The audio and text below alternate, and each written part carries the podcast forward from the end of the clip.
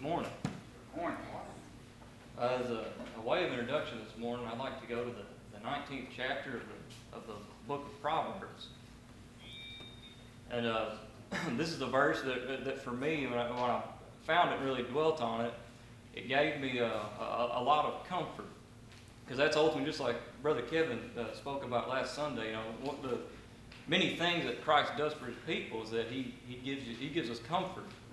That is part of the purpose of the gospel, is to give his people uh, comfort. And uh, you know, throughout, uh, during even during this time in the Bible, throughout the history of the Bible, you know, you see uh, many people who uh, believe that you know they can they can stand or stop the, the hand of God, that they are able to uh, to stop what, what He has purposed, what He has designed. Um, and we still see that true uh, today, even throughout history. After the, even after the time of the apostles, immediately there were there were people who thought that they could stop what, what God had, had begun, what God had purposed. Mhm. But in the in the twenty first verse uh, of the nineteenth proverb, it says, "There are many devices in a man's heart. Nevertheless, the counsel of the Lord that shall stand." Now, when you think of uh, when you think of devices, uh, that, you know that, that can all, that can mean uh, plans, intentions, imaginations, or thoughts, and, and there are many, uh, uh, not just uh, the, the, uh, for everyone throughout history, for every man, woman, and child. You know, we have uh, different plans, intentions, uh, purposes Mhm. of what we want to do. Uh, for the wicked, that has always been the case. The wicked, there's always been different uh, plans and intentions of things that, that go against that go against God. But nevertheless, despite all that, here Solomon says that the counsel of the Lord that shall stand. Right. That's right. That, that despite uh, you know what we may plan or purpose, you know, because that's what a what a council is. You know, it's, you think of a council that, that is to give advice or, or a group, but that, that is also a plan or a purpose. So what, what the Lord has uh, planned or purpose, that that will stand. Amen. And, and I believe that, and I believe wholeheartedly that that, that is a part of what that verse is saying. And in the one of the one of the places I'll go to kind of establish my thoughts with that is in the 14th chapter of the book of Isaiah. In the 24th verse, now in this chapter he's talking about uh, Israel's triumph in the in the fall of Babylon. And in the 24th verse it says, "The Lord of hosts hath sworn, saying, Surely as I have thought, so shall it come to pass. And as I have purposed, so shall it stand. It, it, isn't it uh, amazing? Even his own thoughts, whatever he is, he is even just thought in his head. That's going to come to be. That's, that's going to happen. In the 23rd chapter of Job, it says, But he is in one mind, and who can turn him? And what his soul desireth, even that he doeth.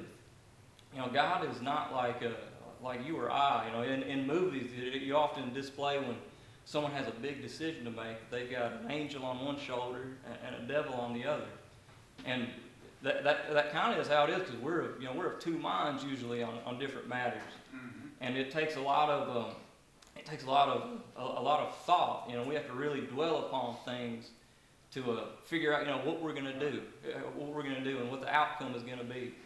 But the Lord isn't like that. He is of uh, he's of one mind. He he knows exactly what he is going to do, and what this verse tells us, even what he thinks he's going to do, he's going to do it. I may think that I'm going to um, that I'm going to you know do something at the house one day. I may think that I, or have a thought in my head that I should maybe I should do this or do that, um, but a lot of times you can ask my wife, I don't get to it. I, I, sometimes I just I don't do it. But uh, when the Lord thinks something or He plans something, it's going to come to pass. And uh, part of this, and in the 26th verse, it says, This is the purpose that is purposed upon the whole earth, and this is the hand that is stretched out upon all the nations. For the Lord of hosts hath purposed.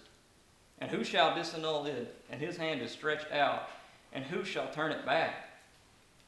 You know, uh, we live in a we live in a, in a in a time today where um, it is greatly believed that you can turn back the hand of the Lord Mhm. that you are able uh, to deny God uh, what is His and what He has purposed.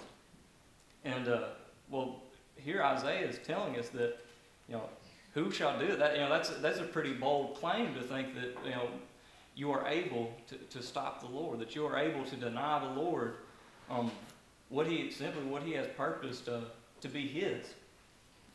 Because it also in the 46th chapter of Isaiah, it tells us in the in the 10th verse, declaring the end from the beginning and from ancient times the things that are not yet done, saying, My counsel shall stand, and I will do all my pleasure. You know, I think, uh, you know, the, world greatly thinks that, you know, that the Lord is not going to achieve His purpose. You know, it is if you, whenever I, I look online, a lot of times I see where the world is very happy about talking about how churches are in decline or how um, congregation numbers are dwindling. You know, they they truly believe that. You know, I, I've seen where they put up you know graphs that in the next ten years that you know the Christianity is going to be done. There's going to be nobody left. But what the counts, nevertheless, what the counsel the counsel of the Lord shall stand. Uh, you know, where we think that we are dwindling here, I greatly enjoyed listening to some of that interview that Sister Ginger put in Messenger from that uh, brother over in Kenya who's preaching, and how uh, how booming it is over there, and how you know as we think we're dwindling, they they're growing over there. Yep. You know, sometimes we can't see uh, we can't see the Lord's purpose of what He's doing uh, throughout the world, but um, when the Lord said that His church will stand the test of times, He He meant it, and it it shall stand. It'll Be somewhere, that's right. It will be somewhere. And uh, a- a great comfort I also have is, you know, it says that, you know, according to his pleasure, that's what he does. In the first chapter of the, of the book of Ephesians, which is, a, you know, some beautiful writing from Paul, and he says in the 11th verse, In whom also we have obtained an inheritance, being predestinated according to the purpose of him who worketh all things after the counsel of his own will. Yeah. Not, not my will, not our will, not the world's will, Mhm. but he said of his own will. Right. And uh, that is a, another of, of great comfort to me to know that, you know, despite all of my plans, and intentions, all of my thoughts and imaginations, all of the world's plans, and intentions, and uh, things they may do, things they may say, that nevertheless, the counsel of the Lord, that shall stand. Amen. Good. Good. Enjoy it. Bless you. Let me tell you, there's, there's religious scholars that's been reading the Bible for decades that don't know what Brother Cole just told you concerning the counsels of God. And just because they don't know it doesn't mean it's not true. How much easier, how much happier they'd be if they knew it. What greater confidence they would have in their God as to know that what God has set in the very purpose and decrees of God to do uh, in His eternal purpose. And there is an eternal purpose of God, Paul talks about in the book of Ephesians, according to His eternal purpose. Now, there is a timely purpose that His children are, are under, and that purpose doesn't change either. But His eternal purpose, God carries out Himself, works the whole matter by Father, Son, and Spirit to His own praises. And then the the purpose that, that is timely, he gives us commandments. So we are able to, uh, to worship God. And somebody will worship God, Brother Cole, uh, in, a, in a congregational setting until the Lord comes back. His church, there will be the truth being preached somewhere in the church. God said it would be. Glory be to God in the church throughout all ages, world without end. Amen. You, you can, you, if you want to amen that, go ahead. Paul did. It's okay. Amen. It will be somewhere on this earth. Now, if it's at Buffalo Church here, that's, that's going to be up to us, isn't it? Uh, we are the members here. If uh, Buffalo Church survives, it's going to be because Buffalo Church serves. And that is on us. That is our timely, uh, a, a timely uh, commandment of God that God gives us. I hope it's here. I, re- I do. I'm going to do my part. I'm going to do my part until the Lord, until I go home from this earth. Uh, then it'll be up to the, to the younger folks after me. Um, that, that's a, a good segue into what's on my mind this morning because, listen, God has always uh, encountered opposition. You say, how does, how does God encounter opposition? He's God. Well, in a lot of ways, God counters, uh, uh, encounters opposition. Um, from the very uh, dawn of time. Now, now and, and there's a scripture in uh, 15th chapter of Acts that says, Known unto God are all his works from the, uh, from the, from the uh, uh, foundation of the world. Known unto God are all his works. Now, it doesn't mean known unto us are all his works. There is a, but, but what he gives us, he gives us plenty. There, listen, there's enough in this Bible right here to last you 10 lifetimes if you're willing to study and to, and to know things about your God. There, there's plenty here to learn. Uh, but the fact that, that what Brother Cole said, that God's counsels are going to stand, uh, even though there's opposition to that counsel, uh, there's opposition to God Himself uh, concerning His church kingdom. Uh, hey, we knew a man that Christ met on the road to Damascus and, and said, Why persecutest thou me, Saul? Now, what, what, you know, you're persecuting me by persecuting the church. Whenever, whatever you do to the church, you're doing to the Lord Jesus Christ. That's, that's what the Lord said. Why persecutest thou me? Now, Christ was in heaven. But his people are still on this earth, and his church kingdom is here also. Now, let's go to the third chapter.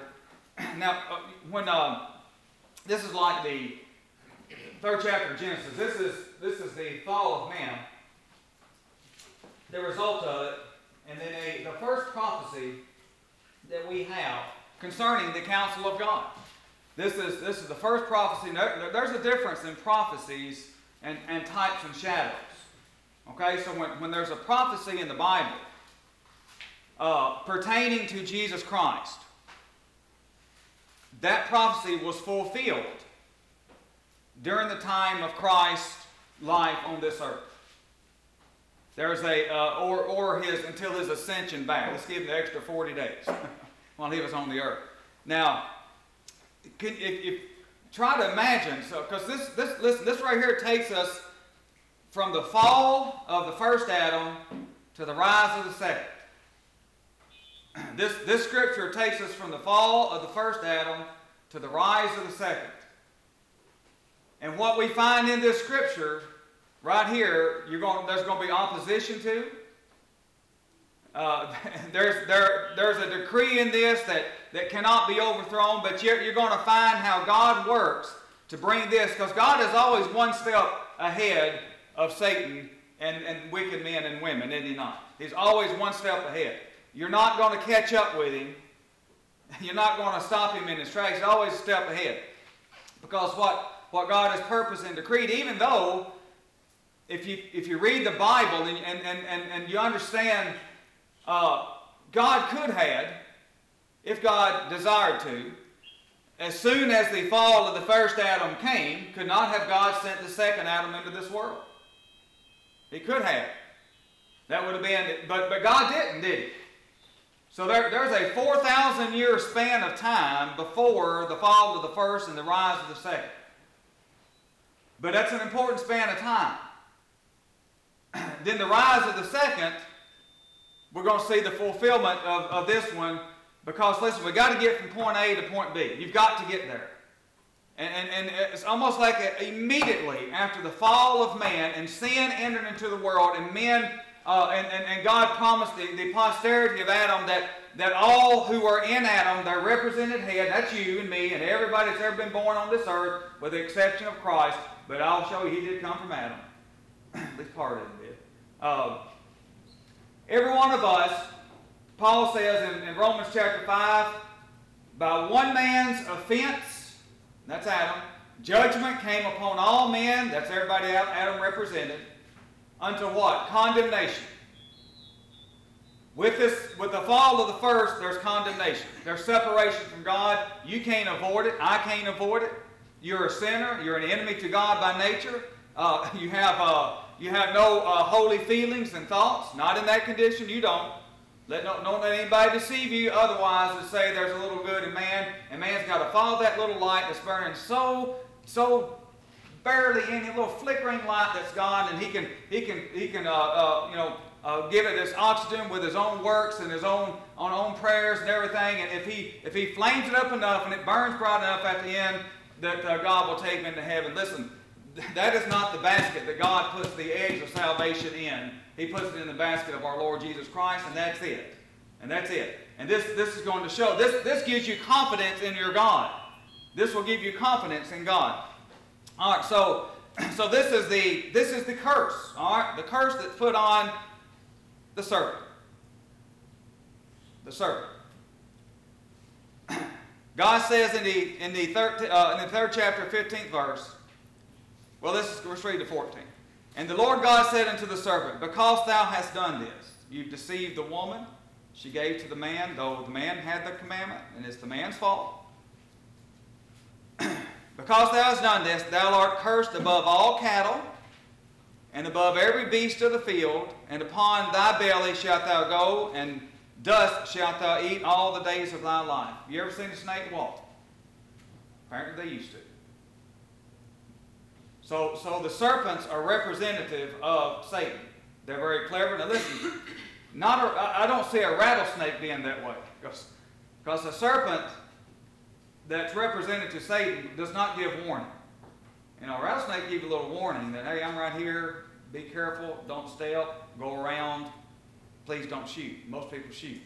Uh, but now, Satan as a serpent is conniving, slick, tricky, deceiving. He doesn't give you warning. But have you ever understood or, or, or tried to try to imagine as to why, of all the creatures that are that crawl on this earth, that that's really that pertains to nearly every continent and every country in that continent is a poisonous snake or snake in general. And a, and a, and a fear of a snake is stems from, from this right here.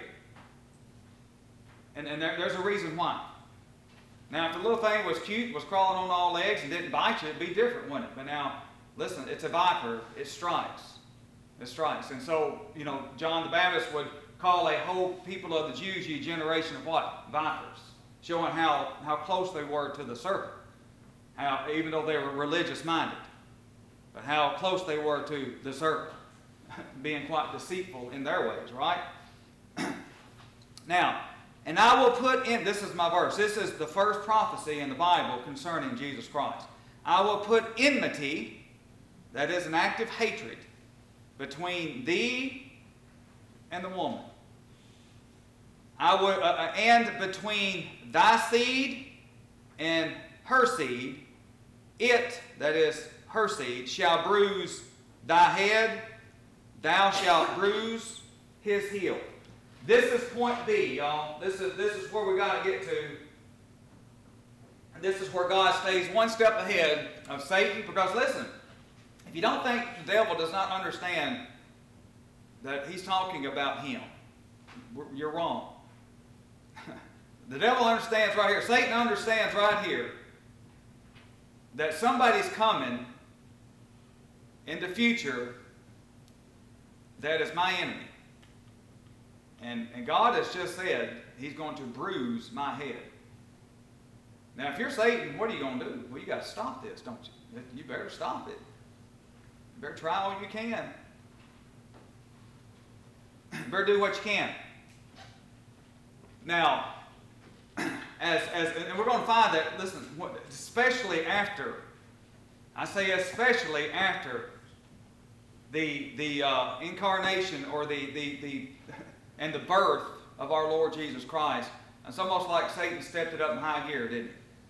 It's like, oh, my time's short. and, and if I'm going to get this done, I better get it done now. But listen, there's a lot that led up to then. There's a lot that led up to then. So, what we find here, first of all, we find that there is a particular man and, and Paul said in the book of Galatians, and not to seeds many, but to thy seed, which is Christ. So there's your good spoiler alert. Here is Jesus Christ, the seed of the woman, but notice it is the seed of a woman and not a man. not a man. Despite the, the, the obvious brilliance of our scientists and politicians and people who say that a man can bear a child, even though I've got on my phone an emoji with a pregnant man on it. I mean, I got one. Uh, even even uh, despite their obvious brilliance in this, a man cannot conceive. A woman can. A woman can conceive a child. A woman does not have, though, the seed. The man has the seed. It is the man that determines the sex of the baby. Now, the feminists may throw a fit about that and say, God's not fair. What how come we couldn't determine our own sex? Our body, I should determine. It's just the way God made it. Sorry. It's just the way it is. The, uh, the, the, the woman cannot impregnate a woman. A man cannot impregnate a man. It takes a man to impregnate a woman, doesn't it? That's, that's just the way it is. That's, that's God's design. That, that, that is God's design. So, so having a woman to be expecting a child without a man is something that's absolutely, completely out of normalcy. And yet that's what God's promising right here. There won't be a man involved in this, God said. He, he didn't say a man's seed. He said not, not, not a man's seed, but a woman's seed. There cannot be a man involved. It's impossible. Because this child is a special child. You know, there, there's really only uh, four ways that people's ever come into this world Adam, made by dust, Eve, made from Adam, the rest of us, made from mom and dad. There's not anybody else that's ever been made by mom and mom or dad and dad. Never has and never will. And then this way. And there was only one of these. Only one. Now, for us to get from, to point A, from the, from the fall of the first Adam to the rise of the second, because in the rise of the second, this seed of the woman is going to bruise the, the serpent's head. The seed of the woman is going to bring about a victory. Now, he uh, he's not going to look like much, that's for sure. And, uh, and, and certainly, not everybody is going to um, receive him and give him the glory that is due his name. They're not going to do it. And that, you know, listen, that's still the way it is today. Folks don't give God the glory that's due his name. Even, even, even knowing this. Even knowing this. Uh, and Brother Cole's right. And, you know, they, are telling us in, in 20 years that the Christian religion uh, will be a minority religion in this country. You know, it's, it's the majority one over in Africa. Brother, Brother Cole talked about that. Those folks, those, uh, and I get this from eyewitnesses' reports. Those folks walk for miles without a, without a vehicle. They walk for miles to get to the house of God in lines. And they sing with joy and they worship God with a true and pure heart for what they know about their salvation. Every child of God ought to do it the same way. Every child of God. Not, not, not that we have to walk, but with the same enthusiasm. That's one reason the Christian uh, religion in this world is going down. We've, we've let it go down.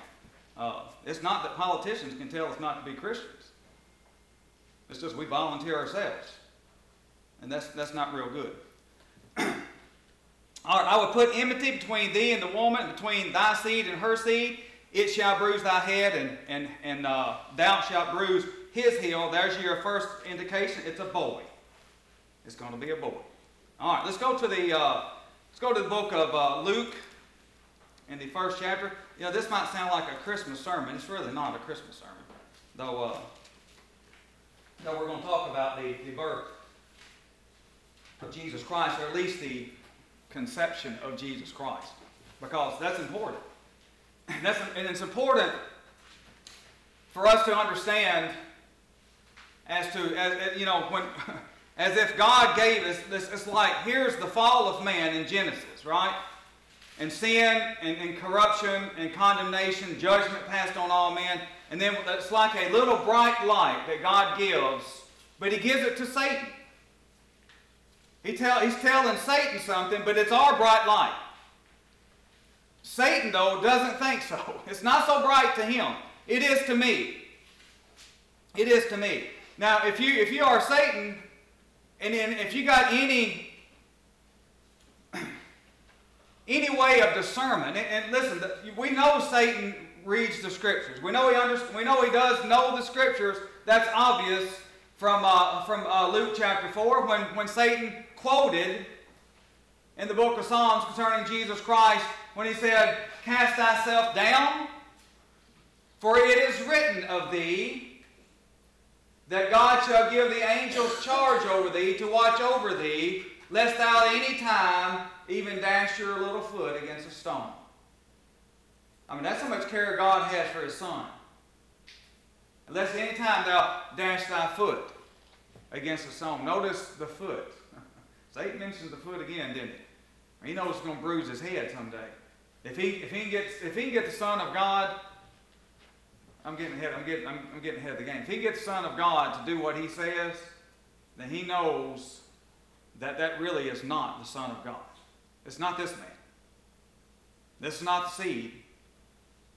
Because if Satan can overcome the seed, then then we are in trouble. Then this scripture right here in, in uh, Genesis 13 or Genesis 3 doesn't mean anything. But let me tell you, God's always one step ahead. All right, let's go. Let's go to uh, let's go to the time when the angel of God came to a virgin woman who was the spouse to a man named Joseph. Now he, he goes to Mary first. He goes to Mary first.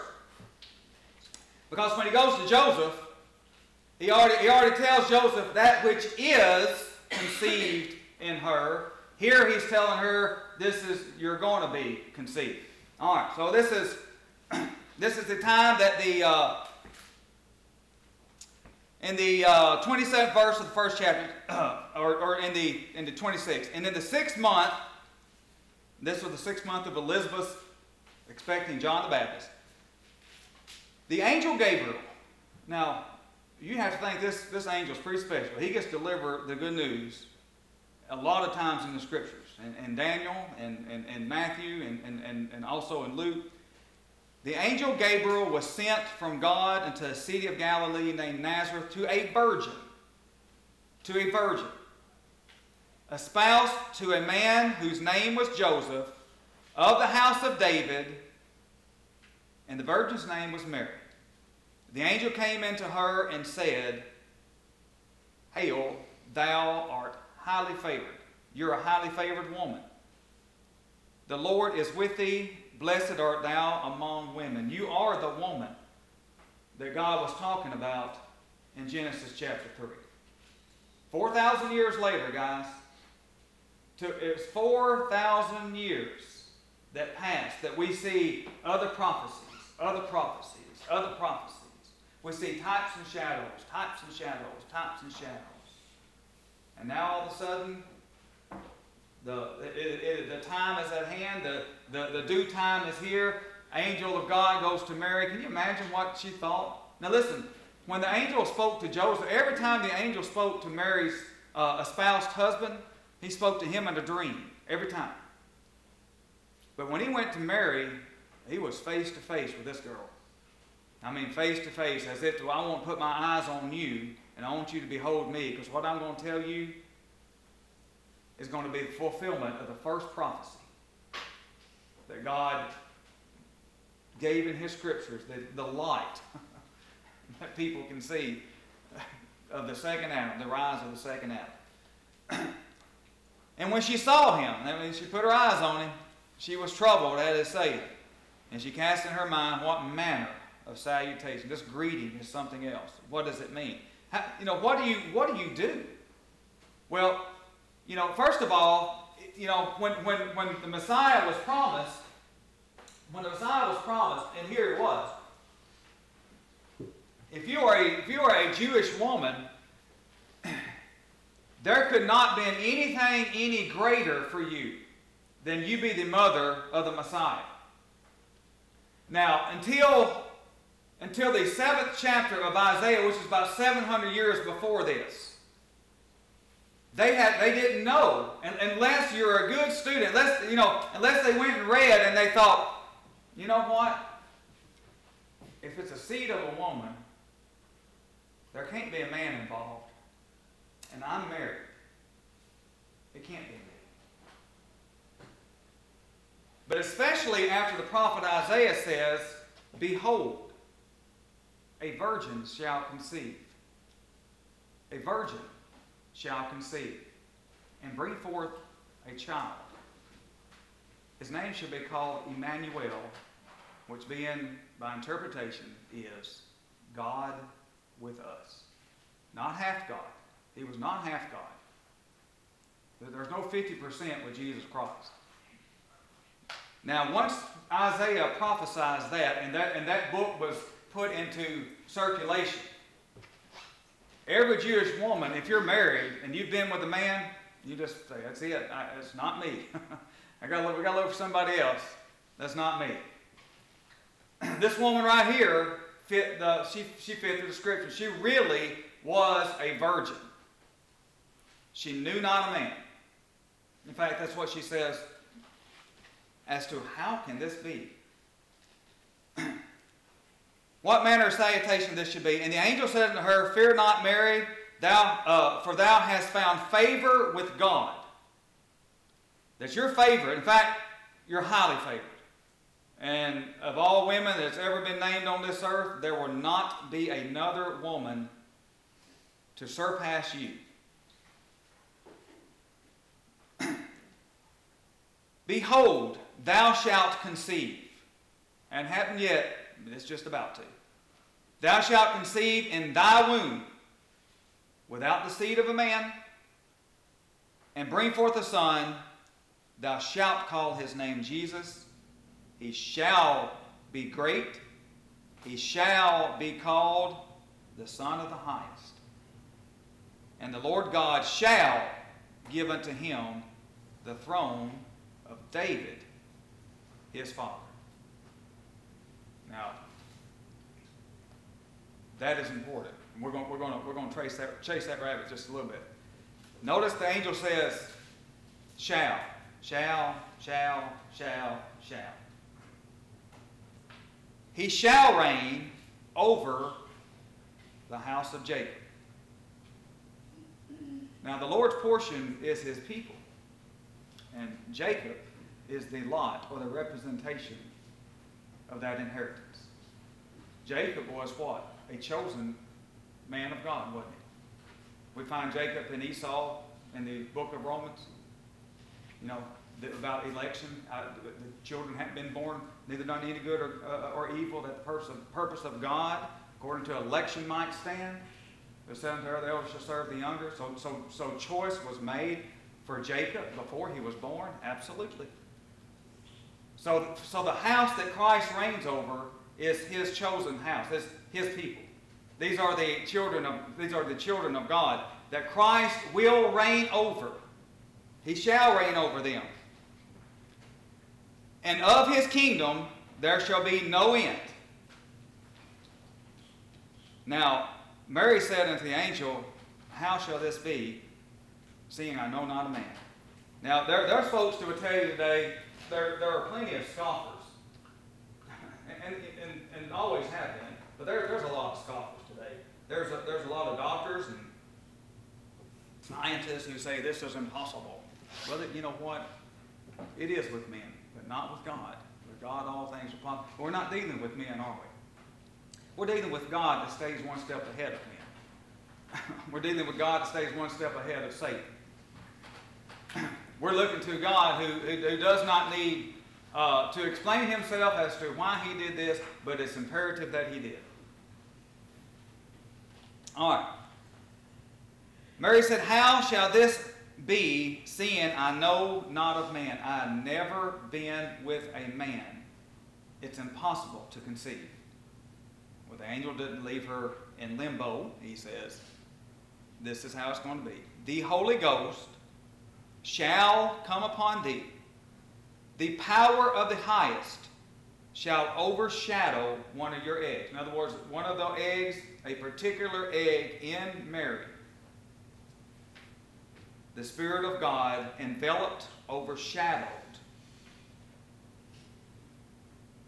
to where she then conceived. That, that, that, that at that instant of time, Jesus Christ was in Mary. That's the seed of the woman. Not a man involved whatsoever. All right? therefore, the holy thing, uh, that, uh, therefore, also that holy thing which shall be born of thee. Not only is he going to be conceived, but I'm going to see that he's born. Now, and after he's born, there's, there's going to be some attacks on him, isn't there? Remember, Satan's still trying. You, you, you got to understand the old, the, old, the old serpent is still, well, when he's in this world, I'll, I'll know it by virgin conceiving and bearing a son. That's what God told me years ago. And here, not only is he going to conceive, but he's going to be born, and he'll be born of thee, and you shall call, and he shall be called the Son of God. Now, now, and, then, then he goes right on to, to Joseph, right? I mean, he, he leaves.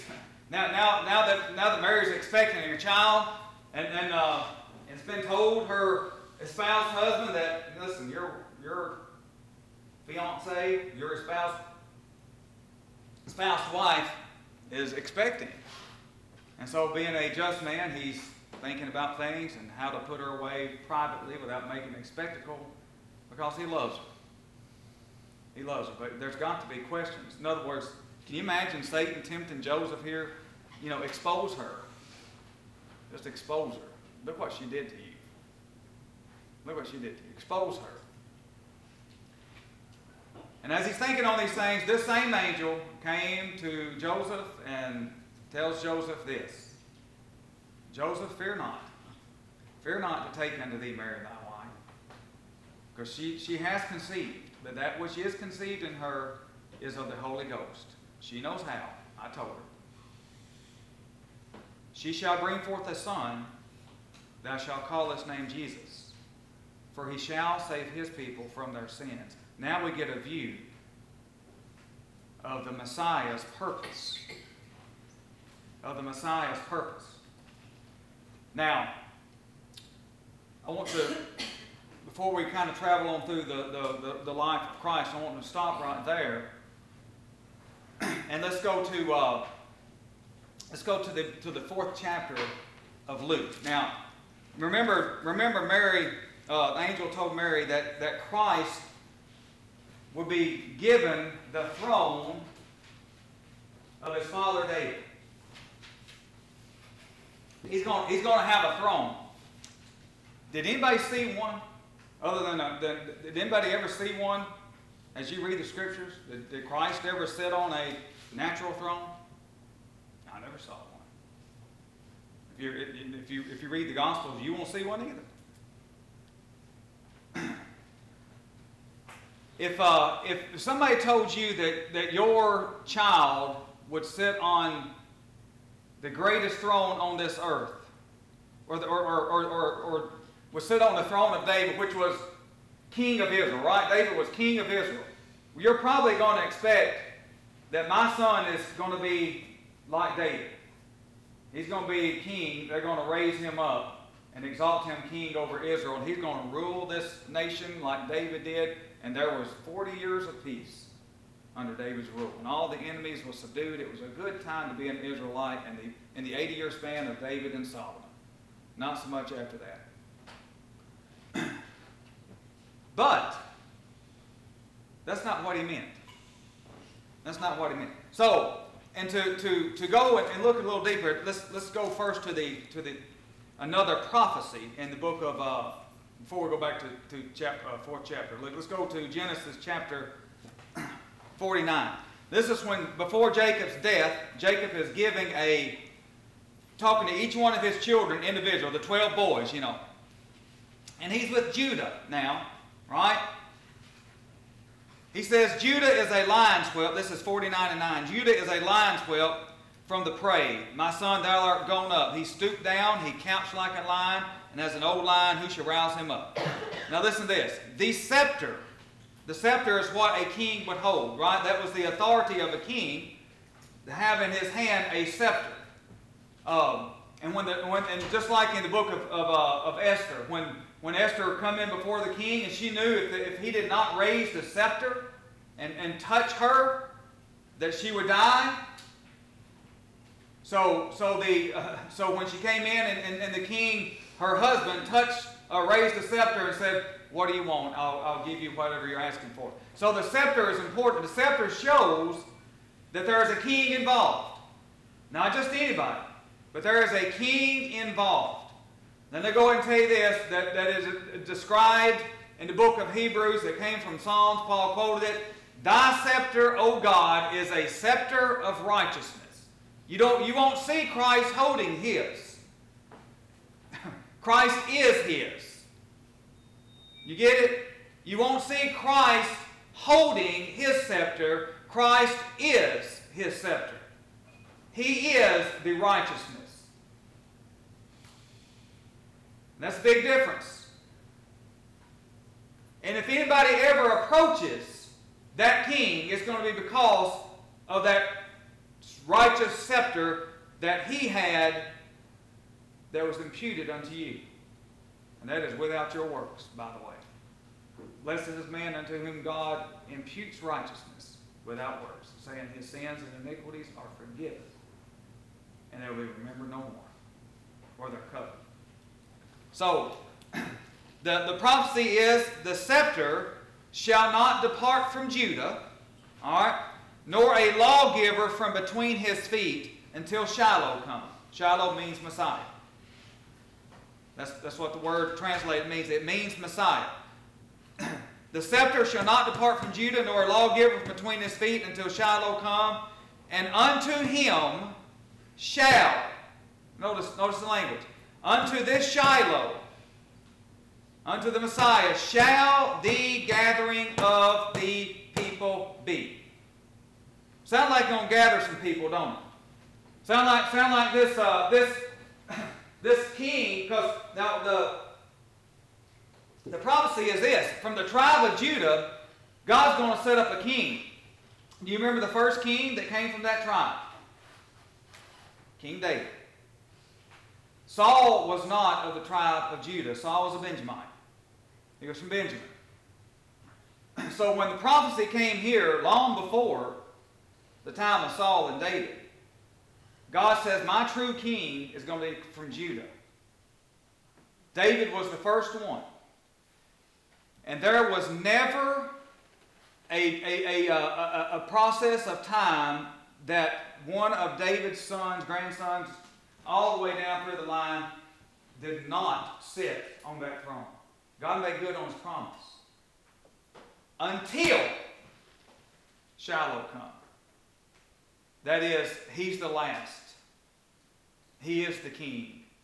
There be that he, he's going to be the he's the ultimate. That's why that's why he's called the King of Kings. You say, why why, why did this secession not go on? Because it ends here. It ends till Shiloh comes. It ends till the Messiah is on this earth. It ends till the King of Kings is walking upon this earth. It ends till Pontius Pilate looks over and says, Behold your King. It ends until the prophecy comes through uh, concerning uh, uh, Zion. Rejoice, uh, ye daughters of Zion, behold your King cometh, riding on the ass, on the colt, the foal of an ass. There's your King. Not exactly what we look for, is he? you're an Israelite, not, not what I was expecting. But here he is. All right. so, so the uh, until the days of Shiloh come, and to him shall the gathering of the people be. Now there was a there was a a prophecy that went from a man named Caiaphas, who was the high priest, who was one of the ones who wanted to kill the Lord Jesus Christ. I want to add this in just, just because it fits here concerning unto him shall the gathering of the people be. Now, the gathering of the people is not that when they make a conscious decision that they're going to go to the king. The gathering of the people is the king is going to gather the people to him.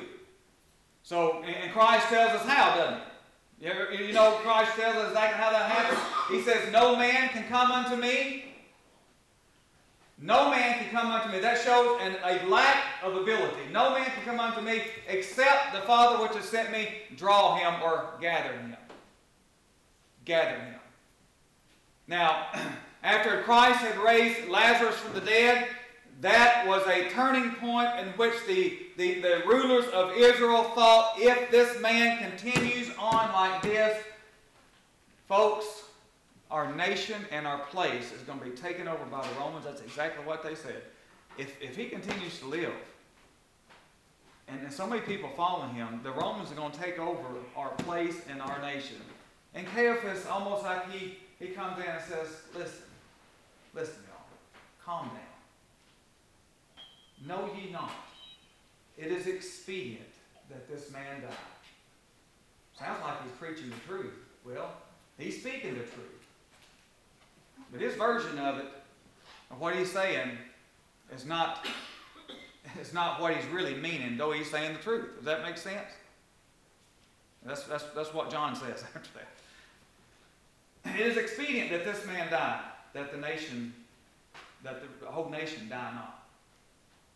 This he said, says John, not of himself, but being the high priest that year, it was the Holy Ghost that prophesied through him that Jesus Christ, that Jesus Christ would save that people, the nation of Israel, his children there, and that he shall gather together. Remember? Unto him shall the gathering of the people be. He shall gather together in one the children of God scattered throughout. No matter where they are, no matter what region they're in, no matter if they're rich or poor, the angel said he'll, he'll save his people from their sins. Caiaphas has just given a stamp of approval, though he don't know it. the gathering's going to be to Shiloh. All right. The gathering's going to be to Shiloh. Because the King of Kings is going to have his people, right? He's going to have his people. Now, let's go to the fourth chapter of Luke, and let's look at that. Uh, oh, goodness. Fourth chapter of Luke. Now, in the fourth chapter of Luke, we have a lineage that begins with Jesus Christ. All right? Fourth chapter Luke, chapter 22. And the Holy Ghost descended in a bodily shape like a dove right after his baptism. And a voice came from heaven which said, Thou art my beloved Son, in whom I am well pleased. And Jesus began to be about 30 years of age, being, in parentheses, as was supposed. As was supposed, the son of Joseph. But it was just a supposition.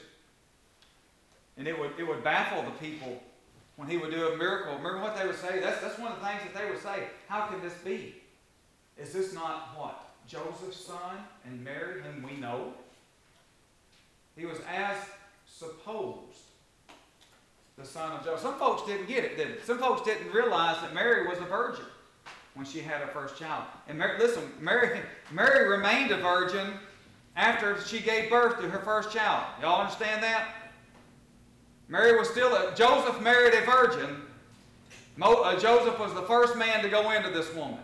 He was a virgin for the first time that, that he went into Mary as a husband and wife can come together in a lawful way. Joseph went into a virgin, even though she didn't have a baby. She had no pollution from any man whatsoever.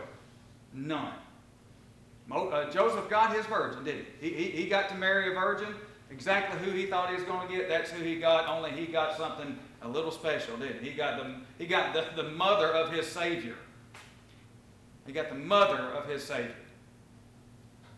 Now, can you imagine? Can you imagine Joseph? I mean, listen, he, he was a man. All right, let's, let's just go ahead and say he was a carnal man. Because he, he took her to be his wife. After the angel told him that, he took her to be his wife, but the Bible says, but he knew her not. It doesn't he didn't know her name. It means he did not go into her in a marital bed way until she gave birth to Jesus Christ. But now, if you're a newlywed and you're a natural man, do you think Satan won't come to you and say, That's your wife. It's lawful for you to do this. She's your wife. There's nothing wrong. She's your wife. How many times would Satan tempt Joseph? But what did Joseph have to go on? Joseph had the authority of God. I can't, and I'm not. And he did. He did. That would confuse the matter, would it? That would confuse the matter. Listen, God's always one step ahead. Always one step ahead of Satan.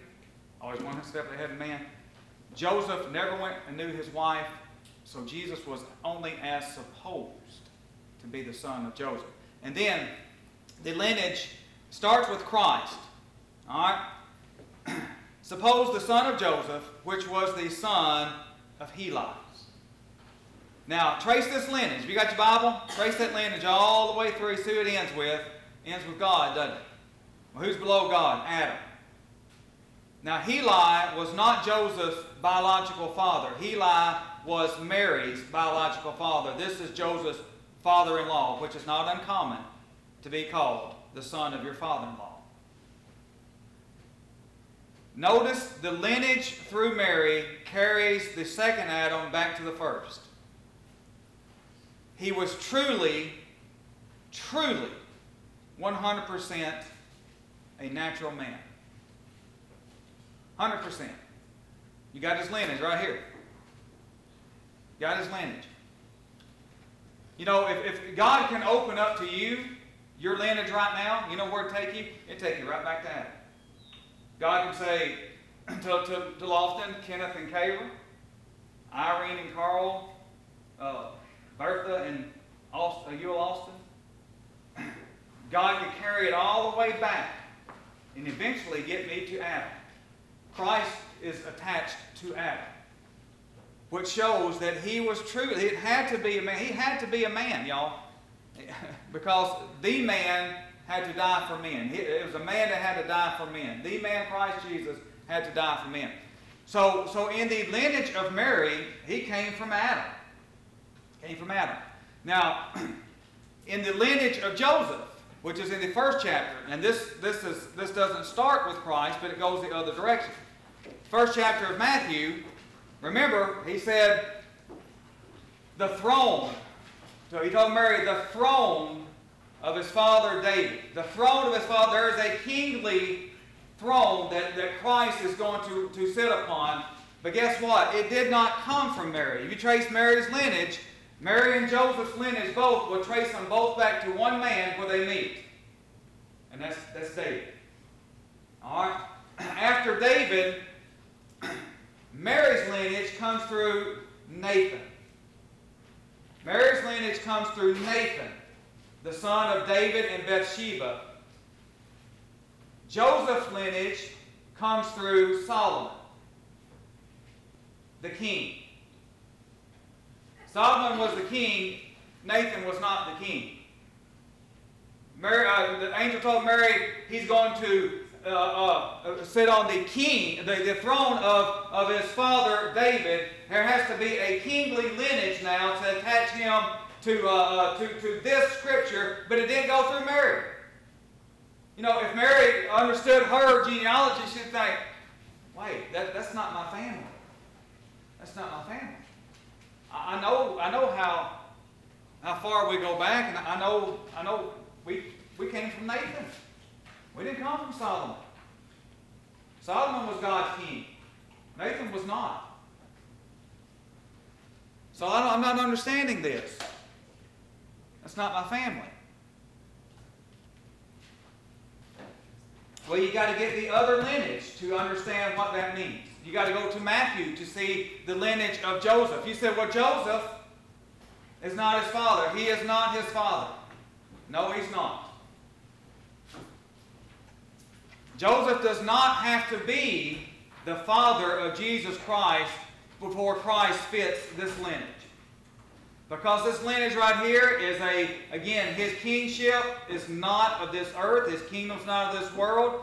His kingship came from God. This is where God Himself, God Himself, has displayed to us, first of all, by going to Abraham. That's where it starts with Abraham. Abraham is the first man that God ever told the lineage of Jesus Christ. Y'all know that? Abraham. God told Abraham, Blessed art thou, for out of thy loins and from thy seed, from thy seed shall all the nations of this earth be blessed. You see, Christ was a covenant promise.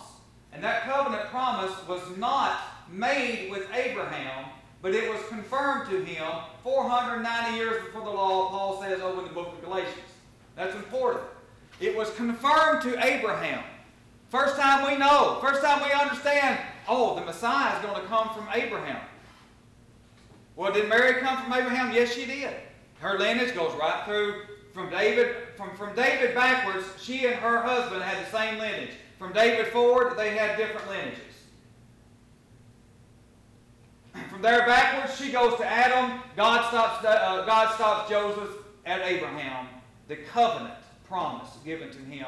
Abraham, uh, there was no kinship from Solomon all the way to Christ. They had no blood kin to Jesus Christ. He had no father on this earth. It was his heavenly father that promised this to Abraham that this seed will not come from a man, but he's going to be a king, and he's going to bear a king, a kingdom.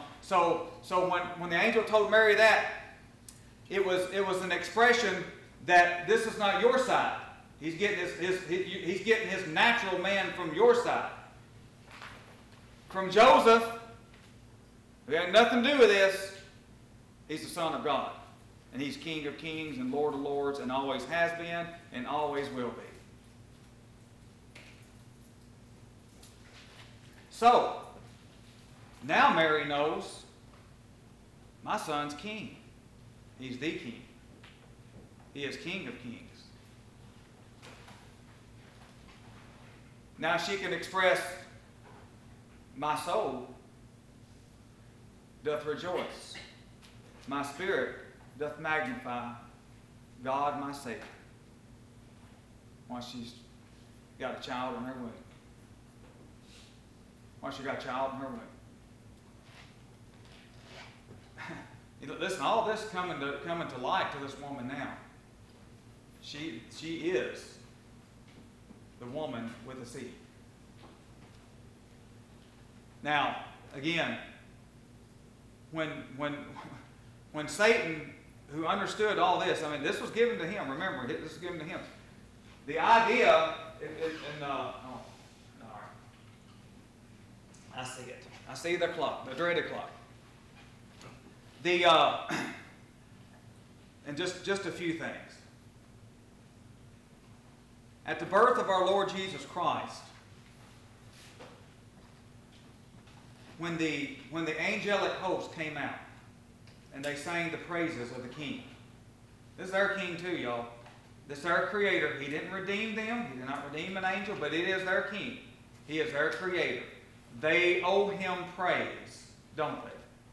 They gave Him praise as a little infant King. And then, in, in about uh, about a couple of years, this this we're going to throw a kink into the song "Oh Beautiful Star of Bethlehem." All right, where it comes to the to the place where Jesus laid. No, no, no, no. They, they did not. This was nearly he was nearly two year old when they came to him. He was a little child, or young child. Though we don't have to quit singing a song. So when the wise men came to Christ and, and the mother of Christ, they found him in a house. Inside the house, he was, he was there with her. And so he was laying down in a manger anymore. He's, he was there with his mom. And as, as King Herod had told the wise men, you go find out. You go find out where this boy is. I heard a king's been born. I the king's been born. Don't you know Satan is encouraging Herod right now? He's going to take your place. He's going to take your place. You better do away with him. And guess what? Herod, that's what he designs to do. So when he saw he was mocked by the wise men, because God told them in a dream, don't go back to Herod, you go back some other way. He saw that he was mocked, he was full of anger and wrath, and he commanded to be killed every child from two year old, because of about the time when Christ was born, two years ago. Two year old and under, just in case I didn't get him, in case I was off a little bit. You go and you, you, you y'all kill every two-year-old child. And can you imagine somebody coming killing your child because they thought it might be Christ? Listen, there's a lot of sacrifice going on behind the scenes that we don't, we might not understand. You say, why does that happen? Why did God let that happen? That, you know, that's always a question. Why does God let that happen? Why does God let that happen? It sounds to me like Satan's the one it, don't it? It's not it's God's fault. and by the way, going back to David right quick, did y'all get that? That Bathsheba was the mother of Nathan and Solomon? Bathsheba was the mother of Nathan and Solomon. Both lineages came from Bathsheba. She wasn't even supposed to be David's wife, was she? Wasn't supposed to be. Now think about this. Think about Uriah, her husband. Because listen, these men, these men, this lineage is, is a set lineage. Known unto God are all his works. I think David did, he got, David, when, David saw Bathsheba, slept with Bathsheba, lay with her, conceived in her a child, and then tried to hide it, he simply did what God would have to allow to happen pretty quickly. And that's take the life of Uriah. David and Bathsheba is going to come together somewhere. David just hurried the matter up in a wrong way and paid for it. You say, what does that mean? That, that's, that's, what I, that's what the scriptures call providence. So let's look at it this way. Let's look at David was being out on the, on the, on the battle as he was supposed to be. All right, let's put a, let's put a, uh, a scenario. David was out on the battle as he was supposed to be, and uh, and was fighting, and, and there Uriah was fighting alongside him. This man was a brave man and a loyal man to his king, wasn't he? We, we go back and study that a little bit.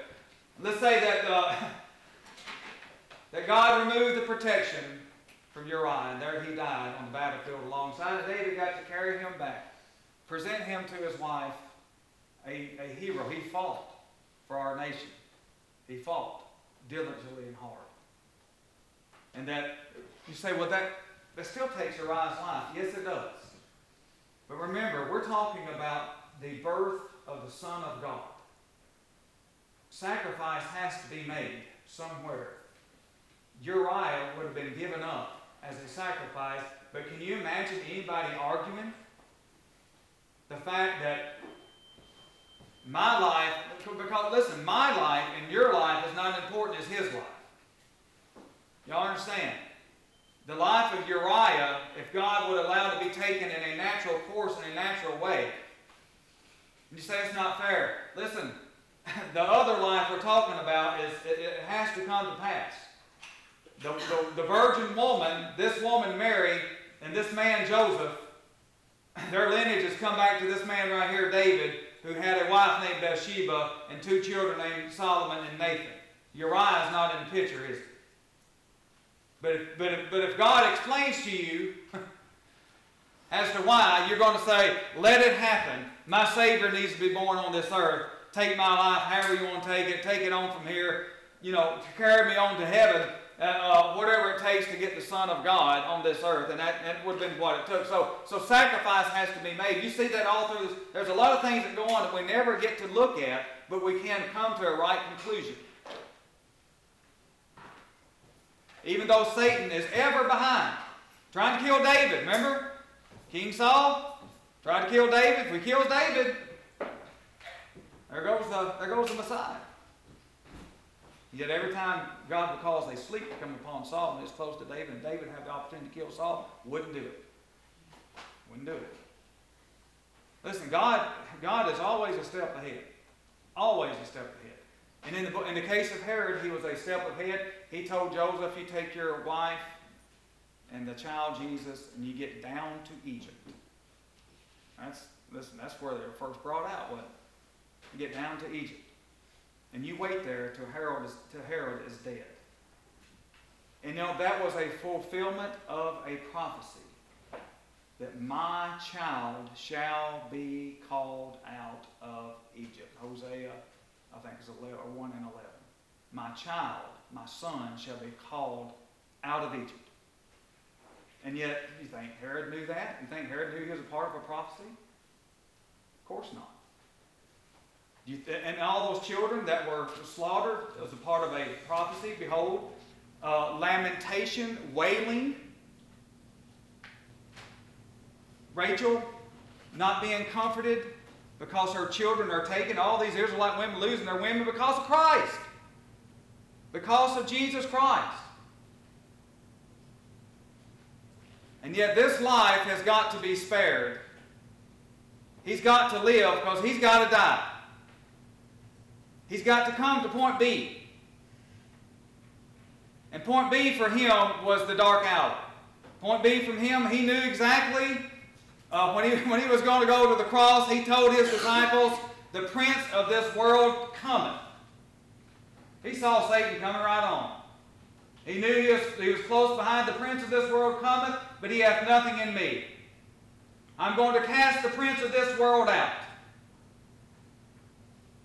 I'm going to cast him out. You think Satan didn't know that? Yes, he did.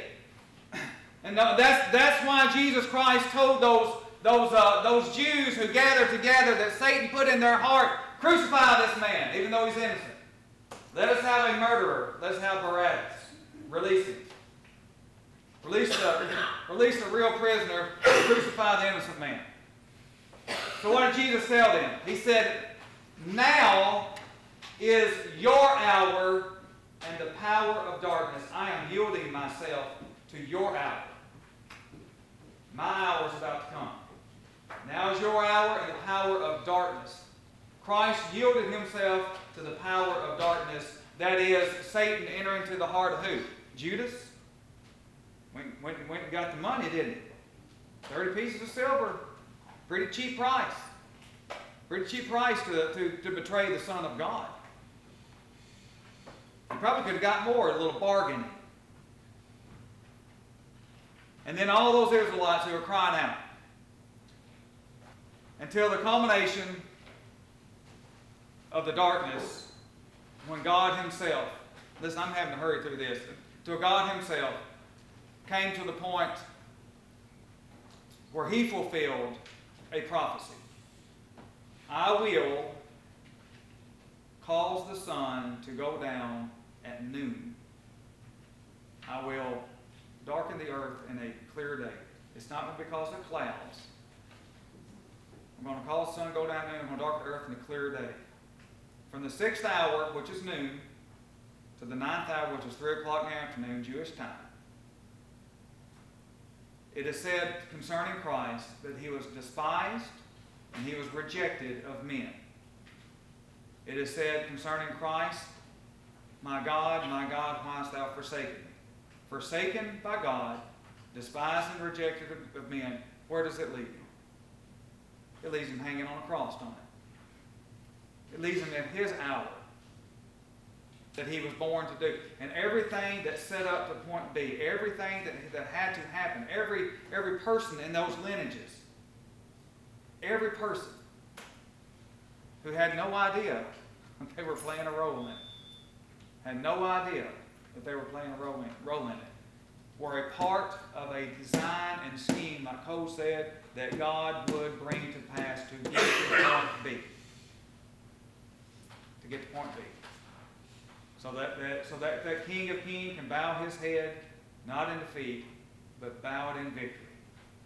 Having paid for your sins and mine and all, all that were given to him by the Father.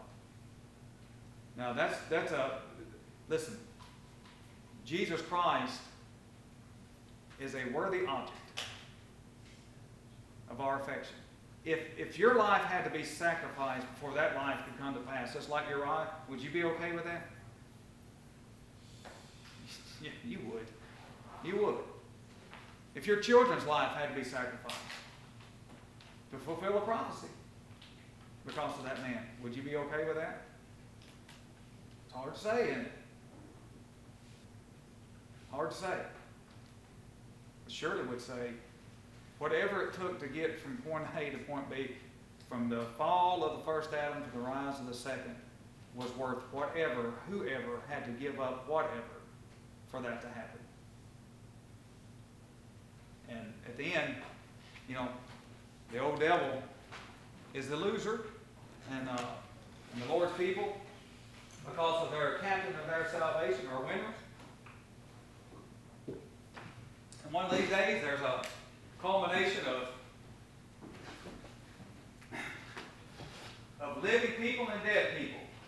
In a moment, in a twinkling of an eye, they're going to come together, and they're all going to be alive because of that. Because of that. It's an important day in history, isn't it? Important day in history. May the Lord bless us to, to consider such a great God that we have and all that he did for our behalf from the beginning of fall to the rise of our Lord Jesus Christ. Anybody got a song?